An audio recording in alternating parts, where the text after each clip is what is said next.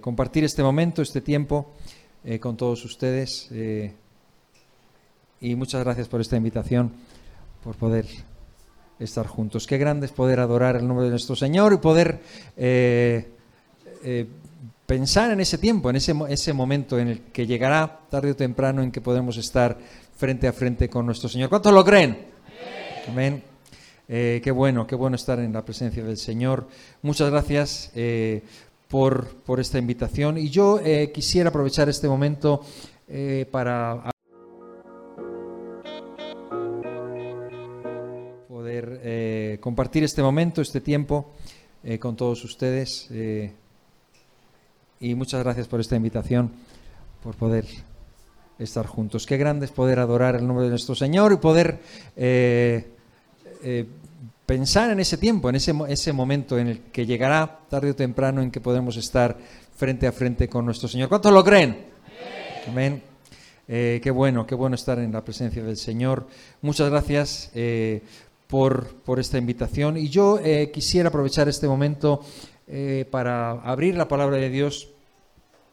Y estaba pensando tantas cosas de las que se puede hablar, tantos temas de los que se puede hablar, eh, y, más en esta época ¿no? de, de pospandemia. Eh, ¿Qué tal si hablamos de Jesús? ¿No? De tantas cosas, de tantos, tantos temas de los que se puede hablar. Yo no soy experto en casi nada, eh, pero hablar de Jesús es mi pasión. Tengo que confesar que cuando empezamos a hablar de Él, se me acelera el pulso un poquito. Es algo superior. La iglesia de Jesucristo no tenemos, no tenemos otro tema. Eh, somos su iglesia, somos su gente. Cuando uno entra en un lugar como este, podemos hablar de muchas cosas, podemos tratar muchos temas, podemos hacer las cosas de una manera o de otra, al gusto de unos, al gusto de otros. Ah, podemos ser de diferentes países, podemos traer diferentes culturas, diferentes rasgos, diferentes sesgo. Pero si algo nos une, es Él. Lo que nos convoca es Él, es su nombre. Estamos alrededor, alrededor de su nombre. Estamos en su nombre. Es la única garantía de que Él está aquí. Porque si estuviéramos aquí nada más que para comernos una paella o para vernos las caras, no hay garantía de que Él esté ahí. Pero cuando hay dos o tres reunidos en su nombre, ahí está Él.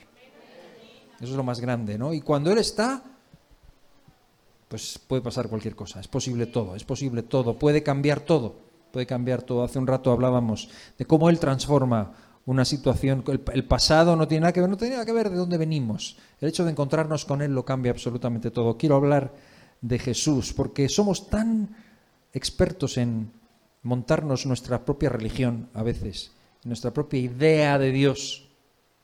Y, Dios no es una idea que tengamos. Podemos tener mil ideas. La gente tiene muchas ideas. Hay muchas religiones. Y, y son ideas que se tienen de Dios. Incluso yo hace, no hace tanto estuve en Israel. Tuve la oportunidad. Nos invitaron a mi esposa y a mí para ir a Israel y tuvimos eh, una semana allí haciendo diferentes eh, viendo diferentes lugares. Es una, es una pasada, a mí me encantó. Yo soy, eh, no, no, me, no me quedo así mucho con los lugares y eso, pero ir allí sí me gustó mucho, me gustó mucho. Y yo no soy nada idólatra así con, los, con las cosas o con traer arenita de no sé dónde y ese tipo de cosas, pero sí que me encantó. Es, al final es tierra normal, es un lugar igual que cualquier otro. Hay lugares que pensé que me iban a impresionar muchísimo y no tanto, pero hubo, hay, tengo muy buenos recuerdos, hicimos fotografías muy bonitas y hay un recuerdo que se me queda sobre todo, y yo soy un amante de Israel, a mí yo me encanta, el pueblo judío, el pueblo es el pueblo donde, de donde vino Jesús, ¿no? Y es allí donde él vino, es allí en Israel donde él caminó, Nazaret, llegar a un lugar así donde él estuvo es fantástico, o sea, saber, allí, allí llegó el ángel, Luego no sé si fue allí, allí o allí. Luego algunos han puesto ahí iglesias como que aquí fue. El propio guía nos decía, pues que da igual si la alimentación de los 5.000, no sé si fue aquí, allí o allí, pero fue aquí, ¿no? Y en Jerusalén eh, llegamos y era, era eh, llegamos en viernes, que no sé si ustedes lo saben, pero en viernes empieza el Shabbat. Lo digo porque nos armamos esta, esta religión. Y fíjate que Israel es el pueblo de Dios. Jehová de los ejércitos escogió a Israel. Y Jesús vino a Israel, es la promesa, ¿no? Y ellos tienen la revelación de la palabra, pero cuando Él vino, no le recibieron. Ellos que lo tenían todo no le conocen, porque nos montamos, los seres humanos nos montamos nuestra historia, nuestra idea, ¿no? Y me llamó muchísimo la atención es los rabinos, que son los herederos directos de los fariseos. Estos señores que van de negro, y todos mis respetos, o sea, yo, de verdad, amor por el pueblo de Israel y, bendigo al pueblo de Israel. Y, benditos los que lo bendigan y malditos los que lo maldigan, dice la palabra, ¿no? O sea, increíble. Hay algo ahí increíble. Pero estos, estos eh, fariseos, estos rabinos que llevan esta cosa así, los tirabuzones así, ¿no? Y están todo el día así. Y van andando a una velocidad tremenda y las mujeres detrás con los niños eh, a, dos metros, ¿no? Tremendo, son, son un círculo cerradísimo, apenas se puede entrar. Y resulta que llegamos en el Shabbat y el Shabbat es tremendo. Y yo pensé, si Jesús viniera aquí, lo crucificarían otra vez.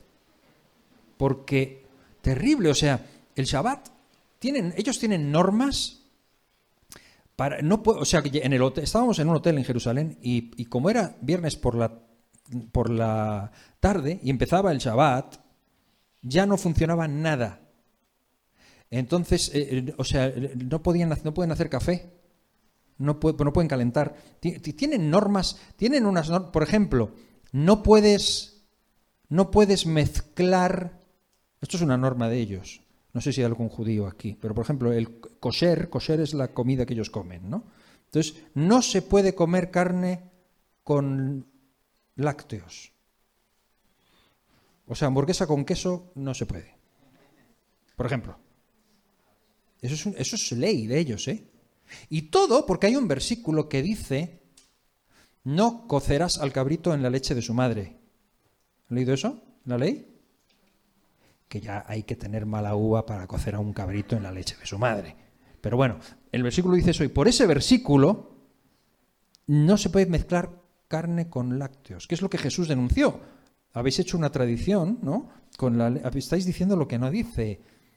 Entonces, a, lo que voy es que yo, llegué, perdón, solo quería contar la anécdota, pero me hizo tanta gracia. Yo llegué y había dos ascensores en el hall, en el lobby del hotel, dos ascensores y había un ascensor que ponía ascensor del Shabbat. Y yo, curioso que soy, yo dije, yo me meto a esto qué es, ¿no? A ver qué es, porque yo quiero conocer, quería conocer. Entonces, cuando llego, resulta que es un ascensor que se para en todos los pisos para que ellos no tengan que darle al botón, porque eso es trabajo en el Shabbat no se puede pulsar. yo estaba en el décimo, yo me subía, en el tercero me bajé y me fui al otro. Digo, no, yo voy al décimo de golpe. porque se paraba, era un, era un ascensor que se paraba, entonces para que no tengan ellos que. Y luego cuando llego al décimo y me salgo en mi esto y veo a un rabino, a un señor, un rabino, eh, en, la otra esquina, en, el, en el otro extremo del pasillo, con sus tirabuzones y su cosa negra y todo, que me está llamando. ¿Eh? Evidentemente me confundió con el botones del, del, hotel, ¿no? Y me llamaba, puede venir, puede venir. Era un mexicano, en español, me dice, perdón, perdón, puede venir, puede venir. Y yo, y yo digo, sí, sí, claro, claro. Yo encantado de que una persona de estas se dirija a mí y me invite a venir. Entonces, y estaba como que queriendo entrar en su habitación a oscuras y me dice, Ahí fue cuando me di cuenta que me había confundido con el... Pensé yo que me había confundido con el técnico, con el botones. Me dice, según entramos, claro, está ahí la cosa del aire acondicionado. Me dice, por favor, puede, puede, es que el aire acondicionado... Y ya pensé, este hombre se piensa que yo le voy a arreglar.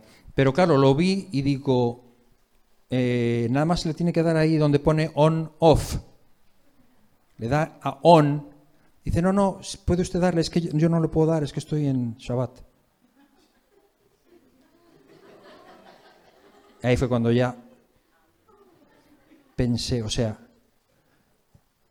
o sea que tú no le puedes dar al botón porque pecas. Entonces me haces pecar a mí por ti para que tú estés fresquito. Claro, y yo me voy al infierno bien calentito, ¿no? O sea, ¿qué clase de Dios es este? No, y después de todo, explícame tu plan de salvación para mí. No hay. Escúchame, así es la religión. Y así es nuestra idea de Dios. así, así nos montamos nosotros. Pero así son todas. Así son todas. Jesús no es eso. Lo volverían a crucificar. Si fuera. Porque sería distinto, ¿no? Porque ahora, encima peor, porque ahora saben más. Ahora tienen internet y ascensor y aire acondicionado. Terrible. Pero volverían a ir a por él. Porque Jesús, Jesús es otra cosa muy diferente. Y yo eh, quiero leer, quiero leer, no quiero tomar más, me acordé de esto, pero eh, me gustaría leer acerca de Jesús. Filipenses, hay un pasaje en Filipenses 2 que es increíble, que nos dice algo acerca de Jesús. Y me gustaría que nos quedásemos con esta imagen de Jesús. No sé si hay alguien aquí que no conoce a Jesús, pero quiero hablar de Jesús, quiero presentar a Jesús. ¿Quién es Él? ¿Quién es Él realmente? Él no es eso. Él no es un señor apoltronado en un sillón echado para atrás que cada vez que te ve venir dice, no hay nada que hacer aquí. No. No es eso él. Vamos a leer lo que dice aquí en Filipenses capítulo 2. Este pasaje es un pasaje que algunos dicen que es como un himno, ¿no? como una canción antigua que cantaba la iglesia primitiva o algo, es como muy poético. Dice así, es Pablo quien le dice a la iglesia esto. Filipenses 2, les voy a leer del 5 al 11 este, este, esta canción. Haya pues en vosotros este sentir que hubo también en Cristo Jesús, el cual, Jesús, siendo en forma de Dios, no estimó el ser igual a Dios como cosa a que aferrarse, sino que se despojó a sí mismo tomando forma de siervo, hecho semejante a los hombres. Y estando en la condición de hombre, se humilló a sí mismo, haciéndose obediente hasta la muerte y muerte de cruz.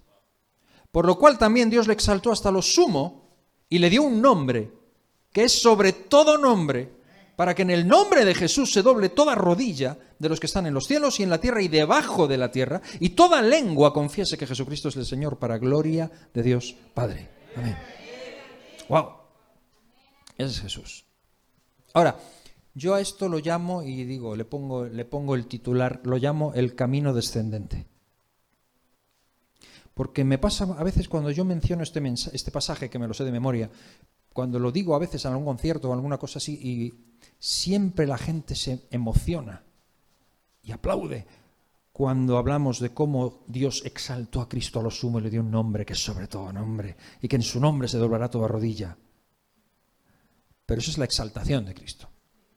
Pero es que antes de eso está hablando del camino descendente. Quiero hablar de Jesús. El, pasaje comienza diciendo, haya en vosotros el sentir que hubo en Cristo Jesús. Porque claro, cuando miramos a Jesús puede ser que tengamos una idea equivocada de Jesús. Puede ser que nos pensemos que Jesús eh, eh, es otra cosa. Y este pasaje es tan importante porque nos da la imagen perfecta de quién es Jesús, nos da la imagen de, de quién es Él. Y a veces tenemos una imagen equivocada, pensamos que Jesús, claro, como es Dios, como era Dios, y como tenía poderes, podía andar sobre el mar, multiplicar panes, pues entonces, claro, así cualquiera. Es que así es muy fácil. A veces tenemos esa imagen de Jesús. Como él podía hacer todas estas cosas, pues, pues claro, tenía un problema, pues, pues caminaba sobre el mar, hacía un milagro. Así también yo. Claro, es que nosotros no, no, no, no, yo no puedo, yo no, yo no sé. Entonces Jesús no es un modelo válido para mí. Porque yo no tengo poderes. No me, no me compares, no me compares con Einstein. Yo no soy Einstein. No me compares con Juan Sebastián Bach. Porque estamos hablando de otra liga ponme a alguien que podamos comparar. Pero no me pongas a Jesús de modelo. si pensamos en Jesús así, nos equivocamos. No tenemos la imagen clara de quién era Él. Era perfecto Dios, pero era perfecto hombre. Y este pasaje nos dice cosas interesantísimas de quién es Él. Porque si consciente o inconscientemente hemos abrazado esa imagen de Jesucristo, entonces no vemos en Él un ejemplo válido. Le hemos cubierto de divinidad y, y no nos dice demasiado, no nos dice mucho. Porque en ese caso las tentaciones de Jesús fueron una obra de teatro. En ese caso, Getsemaní y todo, es para darle un Oscar, lo hizo bien, ¿eh? Pero no le afectaba, o sea, era, él era superior eh, y nada más lejos de la realidad. O sea, si eso es así, su agonía, su llanto, todo eso, eh, eh, fue una película, pero no era real. Y la Biblia nos muestra a otro Jesús, que es el que acabamos de leer aquí y que nos presenta a un Jesús que es un modelo digno de ser imitado y que tiene que decirnos algo a cada uno de nosotros. Y por eso quiero analizar este pasaje, porque este pasaje verdaderamente nos da una perspectiva muy adecuada de Jesús. Así que quiero, quiero, eh, quiero mm, ¿cómo se dice?, desglosarlo un poquito. ¿Podemos ver el versículo 6 y el 7? Ok, haya pues en vosotros el mismo sentir que hubo en Cristo Jesús, dice, el cual, el cual, y voy a partir de ahí. Vamos, voy voy a en dos partes. La primera, y es lo que yo llamo el camino descendente. La primera, vamos a analizar esto. Siendo en forma de Dios, no estimó el ser igual a Dios como cosa que aferrarse, sino que se despojó a sí mismo, tomando forma de siervo, hecho semejante a los hombres. Está ahí. Eh, lo llamo yo el camino descendente. ¿Qué significa esto? En primer lugar, voy a tomar ese, el primer concepto, siendo en forma de Dios, que está en el, en el 6, en el anterior. Siendo en forma de Dios. ¿Qué significa eso? ¿Qué significa que Jesús era en forma de Dios. Significa ni más ni menos que es, Dios, que es como Dios. Significa más, significa que es Dios en forma de, el griego dice morfe, significa que era Dios, es Dios y nunca dejó de serlo. En ningún momento dejó de ser Dios. En Juan 1.1 dice en el principio era el verbo, el verbo era con Dios, el verbo era Dios. Colosenses 1.15 nos habla de que en él habita corporalmente toda la plenitud de la deidad. Y estamos completos en él. Jesús es Dios. Él es antes de todas las cosas y después de todas las cosas. Sin él, nada de lo que sí fue creado había sido creado. Él es todo. Él es todo en todo. Todo es por él, por medio de él y para él, porque a él sea la gloria. Él es todo. En Juan 8.58 Jesús le están hablando de Abraham. Él dice, porque Abraham vio mi día y se alegró y le dicen los judíos, si no tienes ni una cana en tu barba y pretendes haber visto a Abraham, y dice Jesús, le sale Jesús con la frasecita, antes que Abraham fuese, yo soy. Eh, yo soy el gran, yo soy el gran, lo que conocían ellos del yo soy, del yo soy, yo soy el que soy, lo de Moisés. Este, por eso, por eso lo mataron porque tenían que ciego a la diosa. Tomaba en su boca palabras. Jesús, eh, la palabra constantemente nos está declarando que Jesús es Dios. Él es la imagen del Dios invisible, el unigénito de toda la creación. No hay otro como Él. Jesús es Dios. ¿Alguien tiene dudas de eso? Siendo en forma de Dios significa que Él es Dios. Jesús está ahí, al mismo nivel. Es decir, que Jesús ha sido siempre y continúa siendo siempre Dios. El carácter específico de la deidad está en Él. Es insustituible, no hay nadie como Él. Y hay pruebas de esto en el Antiguo Testamento. Eh, y apariciones y teofanías y cristofanías y cosas así que demuestran que Cristo está ya ahí en la historia. Jesús es Dios. Por lo tanto, cuando dice siendo en forma de Dios, significa que Él está ahí, ahí arriba, en lo más alto. Ahora, lo segundo dice, lo segundo, siendo en forma de Dios, segunda frase, por eso lo llamo el camino descendiente. Estando arriba del todo, primera frase, no estimó el ser igual a Dios, como cosa a que aferrarse no estimó. Siendo, no lo estimó. ¿Qué significa? Literalmente significa que renunció a sus derechos. Siendo español, por ejemplo, y teniendo derecho a votar, renunció. O yo qué sé, por decir algo. Siendo Dios, renunció a sus derechos. O sea, que no hizo valer su derecho como Dios. Renunció, lo cual es una actitud absolutamente insólita, y más hoy. Porque hoy lo que se lleva es la asertividad. Hoy tú vas al psicólogo o vas a cualquier sitio y te dicen, mm, haz valer tus derechos, tú tienes derechos. eh, entérate bien de tus derechos, que nadie pise tus derechos. Tus derechos son tuyos y que no te los quite nadie. Derechos humanos, derechos de trabajador, derechos del ciudadano, derechos de lo que tú sea, lo que sea. tus derechos son tus derechos, no vayas a renunciar a tus derechos. Aférrate a tus derechos, porque el derecho te asiste. Eso es lo que, lo que se lleva hoy. Y tú tienes que ser asertivo y tú tienes que saber. tenemos una sociedad y una generación muy interesada en conocer sus derechos. Sus obligaciones no tanto, pero sus derechos sí. Eso es una actitud muy común hoy.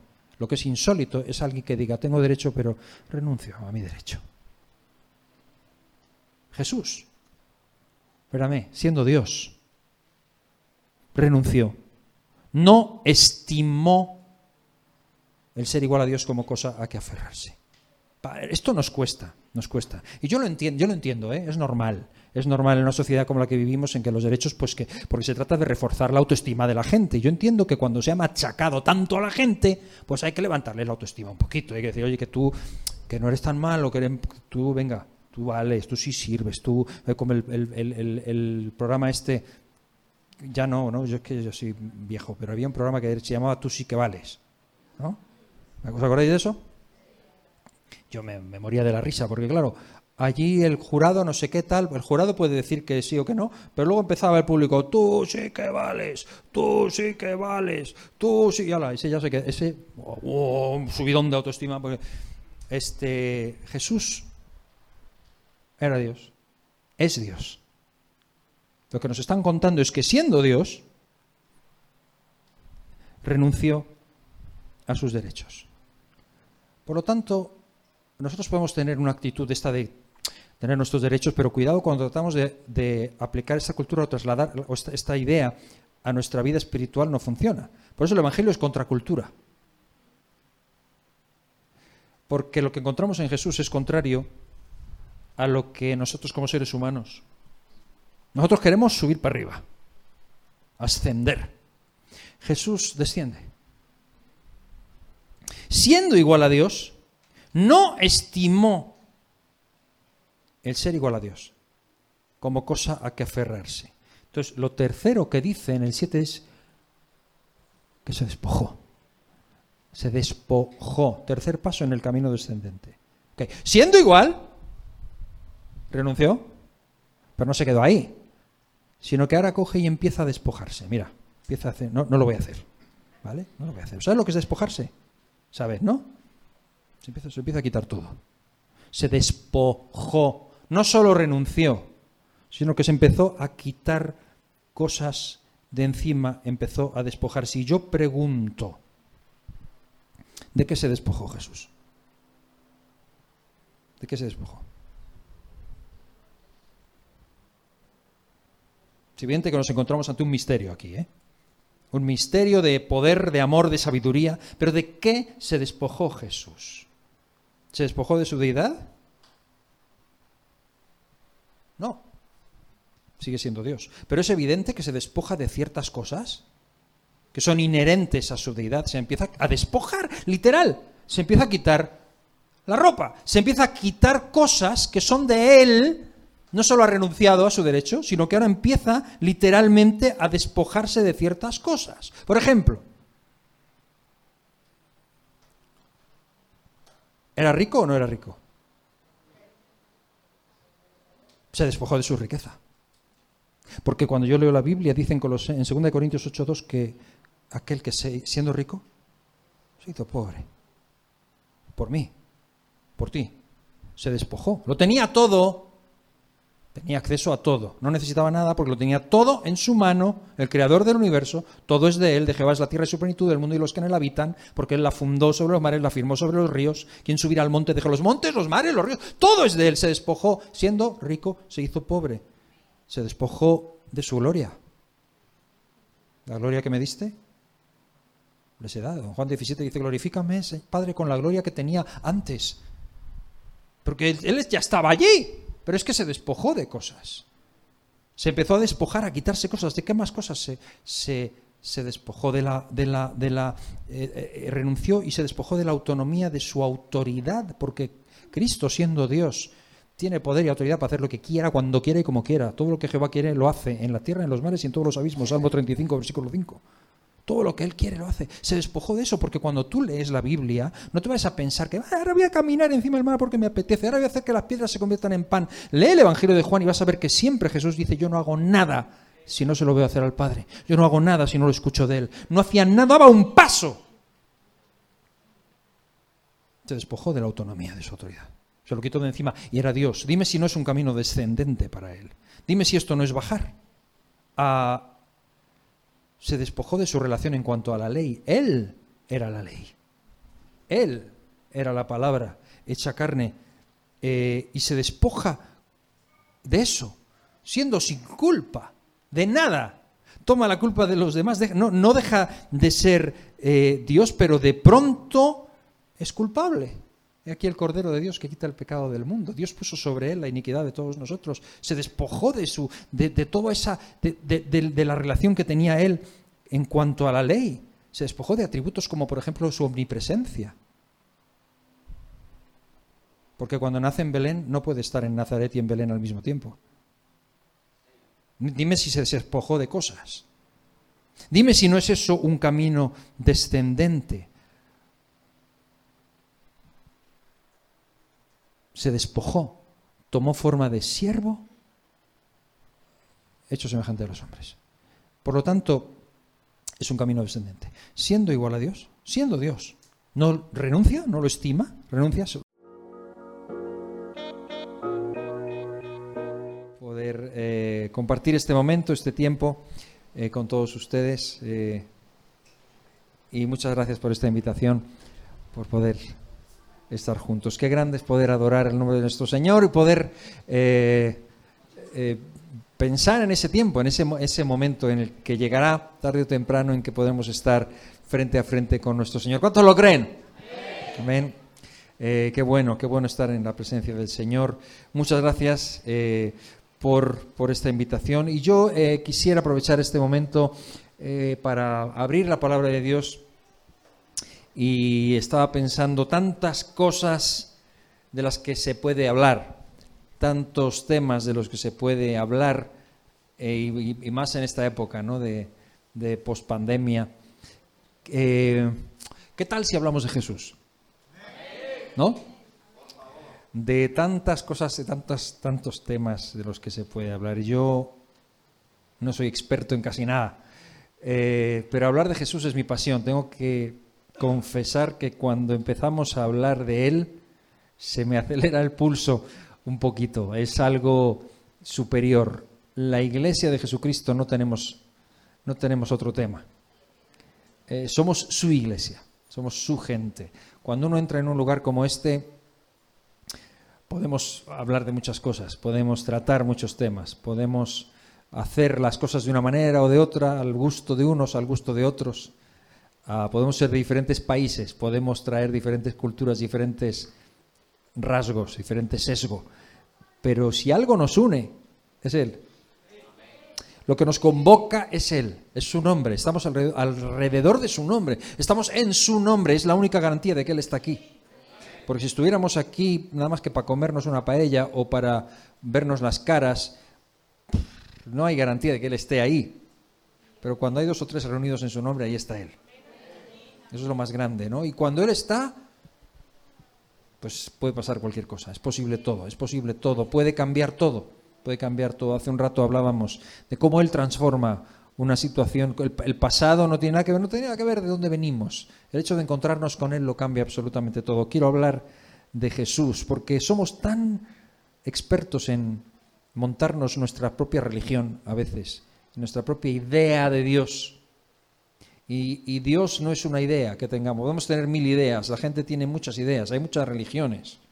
Y, son ideas que se tienen de Dios. Incluso yo hace, no hace tanto estuve en Israel, tuve la oportunidad, nos invitaron a mi esposa y a mí para ir a Israel y tuvimos eh, una semana allí haciendo diferentes eh, viendo diferentes lugares, es una, es una pasada, a mí me encantó. Yo soy, eh, no, no, me, no me quedo así mucho con los lugares y eso, pero ir allí sí me gustó mucho.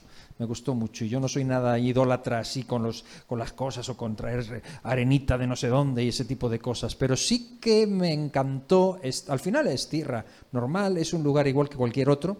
Hay lugares que pensé que me iban a impresionar muchísimo y no tanto, pero hay, tengo muy buenos recuerdos, hicimos fotografías muy bonitas y hay un recuerdo que se me queda sobre todo, y yo soy un amante de Israel, a mí yo me encanta, el pueblo judío, el pueblo de Israel, es el pueblo donde, de donde vino Jesús, ¿no? Y es allí donde él vino, es allí en Israel donde él caminó, Nazaret, llegar a un lugar así donde él estuvo es fantástico, o sea, saber, allí, allí llegó el ángel, Luego no sé si fue allí, allí o allí. Luego algunos han puesto ahí iglesias como que aquí fue. El propio guía nos decía, pues que da igual si la alimentación de los 5.000, no sé si fue aquí, allí o allí, pero fue aquí, ¿no? Y en Jerusalén eh, llegamos y era, era eh, llegamos en viernes, que no sé si ustedes lo saben, pero en viernes empieza el Shabbat. Lo digo porque nos armamos esta, esta religión. Y fíjate que Israel es el pueblo de Dios. Jehová de los ejércitos escogió a Israel. Y Jesús vino a Israel, es la promesa, ¿no? Y ellos tienen la revelación de la palabra, pero cuando Él vino, no le recibieron. Ellos que lo tenían todo no le conocen, porque nos montamos, los seres humanos nos montamos nuestra historia, nuestra idea, ¿no? Y me llamó muchísimo la atención es los rabinos, que son los herederos directos de los fariseos. Estos señores que van de negro, y todos mis respetos, o sea, yo, de verdad, amor por el pueblo de Israel y, bendigo al pueblo de Israel. Y, benditos los que lo bendigan y malditos los que lo maldigan, dice la palabra, ¿no? O sea, increíble. Hay algo ahí increíble. Pero estos, estos eh, fariseos, estos rabinos que llevan esta cosa así, los tirabuzones así, ¿no? Y están todo el día así. Y van andando a una velocidad tremenda y las mujeres detrás con los niños eh, a dos metros, ¿no? Tremendo, son, son un círculo cerradísimo, apenas se puede entrar y resulta que llegamos en el Shabbat y el Shabbat es tremendo. Y yo pensé, si Jesús viniera aquí, lo crucificarían otra vez.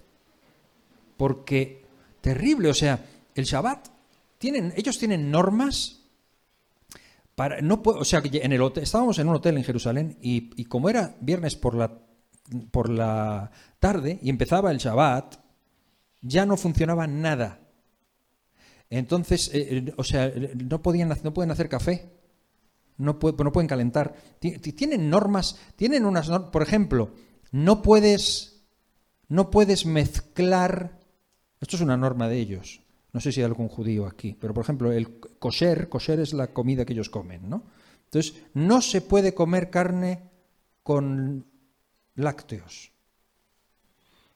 O sea, hamburguesa con queso no se puede. Por ejemplo. Eso es, ley de ellos, ¿eh?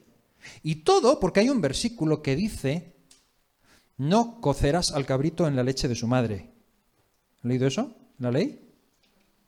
Que ya hay que tener mala uva para cocer a un cabrito en la leche de su madre. Pero bueno, el versículo dice eso, y por ese versículo no se puede mezclar carne con lácteos, que es lo que Jesús denunció. Habéis hecho una tradición, ¿no? Con la, estáis diciendo lo que no dice. Entonces, a, lo que voy es que yo, llegué, perdón, solo quería contar la anécdota, pero me, hizo tanta gracia. Yo llegué y había dos ascensores en el hall, en el lobby del hotel, dos ascensores y había un ascensor que ponía ascensor del Shabbat. Y yo, curioso que soy, yo dije, yo me meto a esto qué es, ¿no? A ver qué es, porque yo quiero conocer, quería conocer.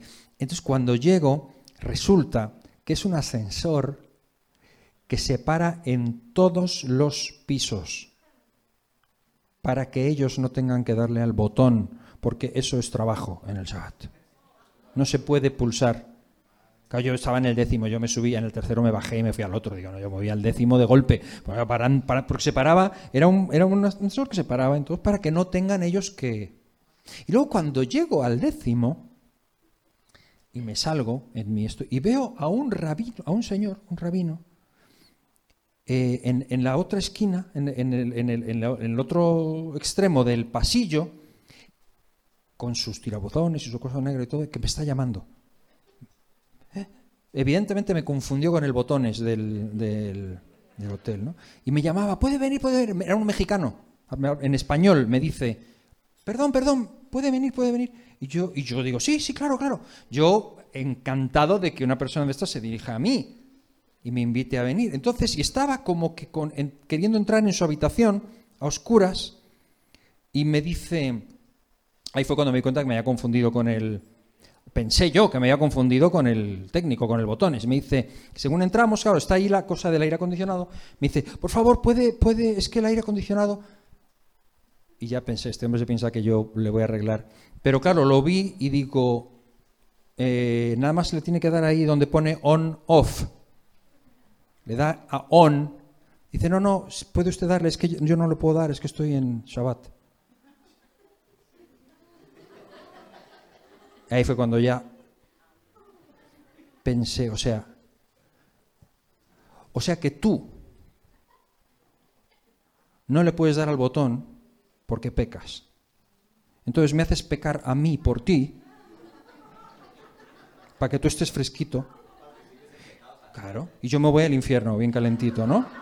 O sea, ¿qué clase de Dios es este? No, y después de todo, explícame tu plan de salvación para mí. No hay. Escúchame, así es la religión. Y así es nuestra idea de Dios.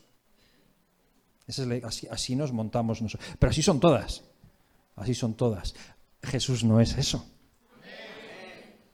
Lo volverían a crucificar. Si fuera.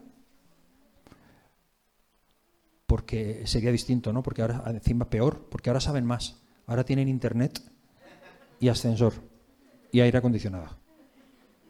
Terrible, pero volverían a ir a por él. Porque Jesús, Jesús es otra cosa muy diferente. Y yo eh, quiero leer, quiero leer, no quiero tomar más, me acordé de esto, pero eh, me gustaría leer acerca de Jesús. Filipenses, hay un pasaje en Filipenses 2 que es increíble, que nos dice algo acerca de Jesús. Y me gustaría que nos quedásemos con esta, imagen de Jesús. No sé si hay alguien aquí que no conoce a Jesús, pero quiero hablar de Jesús, quiero presentar a Jesús. ¿Quién es Él? ¿Quién es Él realmente? Él no es eso. Él no es señor apoltronado en un sillón echado para atrás que cada vez que te ve venir dice, mm, no hay nada que hacer aquí. No. No es eso Él. Vamos a leer lo que dice aquí en Filipenses capítulo 2. Este pasaje es un pasaje que algunos dicen que es como un himno, ¿no? como una canción antigua que cantaba la iglesia primitiva o algo, es como muy poético. Dice así, es Pablo quien le dice a la iglesia esto. Filipenses 2, les voy a leer del 5 al 11 este, este, esta canción. Haya pues en vosotros este sentir que hubo también en Cristo Jesús, el cual, Jesús, siendo en forma de Dios, no estimó el ser igual a Dios como cosa a que aferrarse, sino que se despojó a sí mismo tomando forma de siervo, hecho semejante a los hombres. Y estando en la condición de hombre, se humilló a sí mismo, haciéndose obediente hasta la muerte y muerte de cruz. Por lo cual también Dios le exaltó hasta lo sumo y le dio un nombre, que es sobre todo nombre, para que en el nombre de Jesús se doble toda rodilla de los que están en los cielos y en la tierra y debajo de la tierra, y toda lengua confiese que Jesucristo es el Señor para gloria de Dios Padre. Amén. Wow. Ese es Jesús. Ahora, yo a esto lo llamo y digo, le pongo, le pongo el titular, lo llamo el camino descendente. Porque me pasa a veces cuando yo menciono este, este pasaje, que me lo sé de memoria, cuando lo digo a veces en algún concierto o alguna cosa así, y siempre la gente se emociona y aplaude cuando hablamos de cómo Dios exaltó a Cristo a lo sumo y le dio un nombre que es sobre todo nombre y que en su nombre se doblará toda rodilla. Pero eso es la exaltación de Cristo. Pero es que antes de eso está hablando del camino descendente. Quiero hablar de Jesús. El, pasaje comienza diciendo, haya en vosotros el sentir que hubo en Cristo Jesús. Porque claro, cuando miramos a Jesús puede ser que tengamos una idea equivocada de Jesús. Puede ser que nos pensemos que Jesús eh, eh, es otra cosa. Y este pasaje es tan importante porque nos da la imagen perfecta de quién es Jesús. Nos da la imagen de, de quién es Él. Y a veces tenemos una imagen equivocada. Pensamos que Jesús, claro, como es Dios, como era Dios, y como tenía poderes, podía andar sobre el mar, multiplicar panes. Pues entonces, claro, así cualquiera. Es que así es muy fácil. A veces tenemos esa imagen de Jesús. Como él podía hacer todas estas cosas, pues, pues claro, tenía un problema, pues, pues caminaba sobre el mar, hacía un milagro. Así también yo. Claro, es que nosotros no, no, yo no puedo, yo no, yo no sé. Entonces Jesús no es un modelo válido para mí. Porque yo no tengo poderes. No me, no me compares, no me compares con Einstein. Yo no soy Einstein. No me compares con Juan Sebastián Bach. Porque estamos hablando de otra liga. Ponme a alguien que podamos comparar. Pero no me pongas a Jesús de modelo. si pensamos en Jesús así, nos equivocamos. No tenemos la imagen clara de quién era Él. Era perfecto Dios, pero era perfecto hombre y este pasaje nos dice cosas interesantísimas de quién es Él, porque si consciente o inconscientemente hemos abrazado esa imagen de Jesucristo, entonces no vemos en Él un ejemplo válido. Le hemos cubierto de divinidad y, y no nos dice demasiado, no nos dice mucho, porque en ese caso las tentaciones de Jesús fueron una obra de teatro. En ese caso, Getsemaní y todo, es para darle un Oscar, lo hizo bien, ¿eh? Pero no le afectaba, o sea, era, él era superior eh, y nada más lejos de la realidad. O sea, si eso es así, su agonía, su llanto, todo eso, eh, eh, fue una película, pero no era real. Y la Biblia nos muestra a otro Jesús, que es el que acabamos de leer aquí y que nos presenta a un Jesús que es un modelo digno de ser imitado y que tiene que decirnos algo a cada uno de nosotros. Y por eso quiero analizar este pasaje, porque este pasaje verdaderamente nos da una perspectiva muy adecuada de Jesús. Así que quiero, quiero, eh, quiero mm, ¿cómo se dice?, desglosarlo un poquito. ¿Podemos ver el versículo 6 y el 7? Ok, haya pues en vosotros el mismo sentir que hubo en Cristo Jesús, dice, el cual, el cual, y voy a partir de ahí. Vamos, voy a en dos partes. La primera, y es lo que yo llamo el camino descendente. La primera, vamos a analizar esto. Siendo en forma de Dios, no estimó el ser igual a Dios como cosa que aferrarse, sino que se despojó a sí mismo, tomando forma de siervo, hecho semejante a los hombres. Está ahí. Eh, lo llamo yo el camino descendente. ¿Qué significa esto? En primer lugar, voy a tomar ese, el primer concepto, siendo en forma de Dios, que está en el, en el 6, en el anterior. Siendo en forma de Dios. ¿Qué significa eso? ¿Qué significa que Jesús era en forma de Dios. Significa ni más ni menos que es, Dios, que es como Dios. Significa más, significa que es Dios en forma de, el griego dice morfe, significa que era Dios, es Dios y nunca dejó de serlo. En ningún momento dejó de ser Dios. En Juan 1.1 dice al principio era el verbo, el verbo era con Dios, el verbo era Dios. Colosenses 1.15 nos habla de que en él habita corporalmente toda la plenitud de la deidad y estamos completos en él. Jesús es Dios. Él es antes de todas las cosas y después de todas las cosas. Sin él, nada de lo que sí fue creado había sido creado. Él es todo. Él es todo en todo. Todo es por él, por medio de él y para él, porque a él sea la gloria. Él es todo. En Juan 8.58 Jesús le están hablando de Abraham él dice, porque Abraham vio mi día y se alegró y le dicen los judíos, si no tienes ni una cana en tu barba y pretendes haber visto a Abraham, y dice Jesús, le sale Jesús con la frasecita, antes que Abraham fuese, yo soy. Eh, yo soy el gran, yo soy el gran, lo que conocían ellos del yo soy, del yo soy, yo soy el que soy, lo de Moisés. Este, por eso, por eso lo mataron porque tenían que ser ciego a la diosa. Tomaba en su boca palabras. Jesús, eh, la palabra constantemente nos está declarando que Jesús es Dios. Él es la imagen del Dios invisible, el unigénito de toda la creación. No hay otro como Él. Jesús es Dios. ¿Alguien tiene dudas de eso? Siendo en forma de Dios significa que Él es Dios. Jesús está ahí, al mismo nivel. Es decir, que Jesús ha sido siempre y continúa siendo siempre Dios. El carácter específico de la deidad está en Él. Es insustituible, no hay nadie como Él. Y hay pruebas de esto en el Antiguo Testamento. eh, y apariciones y teofanías y cristofanías y cosas así que demuestran que Cristo está ya ahí en la historia. Jesús es Dios. Por lo tanto, cuando dice siendo en forma de Dios, significa que Él está ahí, ahí arriba, en lo más alto. Ahora, lo segundo dice, lo segundo, siendo en forma de Dios, segunda frase, por eso lo llamo el camino descendiente. Estando arriba del todo, primera frase, no estimó el ser igual a Dios como cosa a que aferrarse. No estimó. Siendo no lo estimó. ¿Qué significa?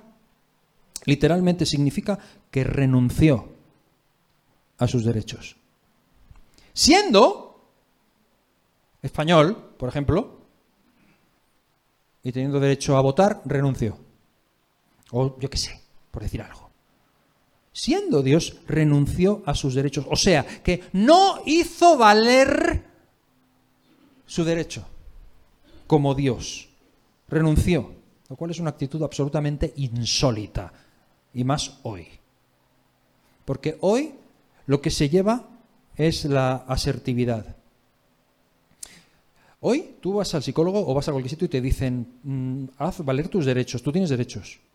Eh, entérate bien de tus derechos, que nadie pise tus derechos. Tus derechos son tuyos y que no te los quite nadie. Derechos humanos, derechos de trabajador, derechos del ciudadano, derechos de lo que tú sea, lo que sea. Tus derechos son tus derechos, no vayas a renunciar a tus derechos. Aférrate a tus derechos, porque el derecho te asiste. Eso es lo que, lo que se lleva hoy. Y tú tienes que ser asertivo y tú tienes que saber. tenemos una sociedad y una generación muy interesada en conocer sus derechos. Sus obligaciones no tanto, pero sus derechos sí. Eso es una actitud muy común hoy. Lo que es insólito es alguien que diga, tengo derecho, pero renuncio a mi derecho. Jesús, espérame, siendo Dios, renunció. No estimó el ser igual a Dios como cosa a que aferrarse. Esto nos cuesta, nos cuesta. Y yo lo entiendo, yo lo entiendo, ¿eh? es normal. Es normal en una sociedad como la que vivimos en que los derechos, pues que, porque se trata de reforzar la autoestima de la gente. Yo entiendo que cuando se ha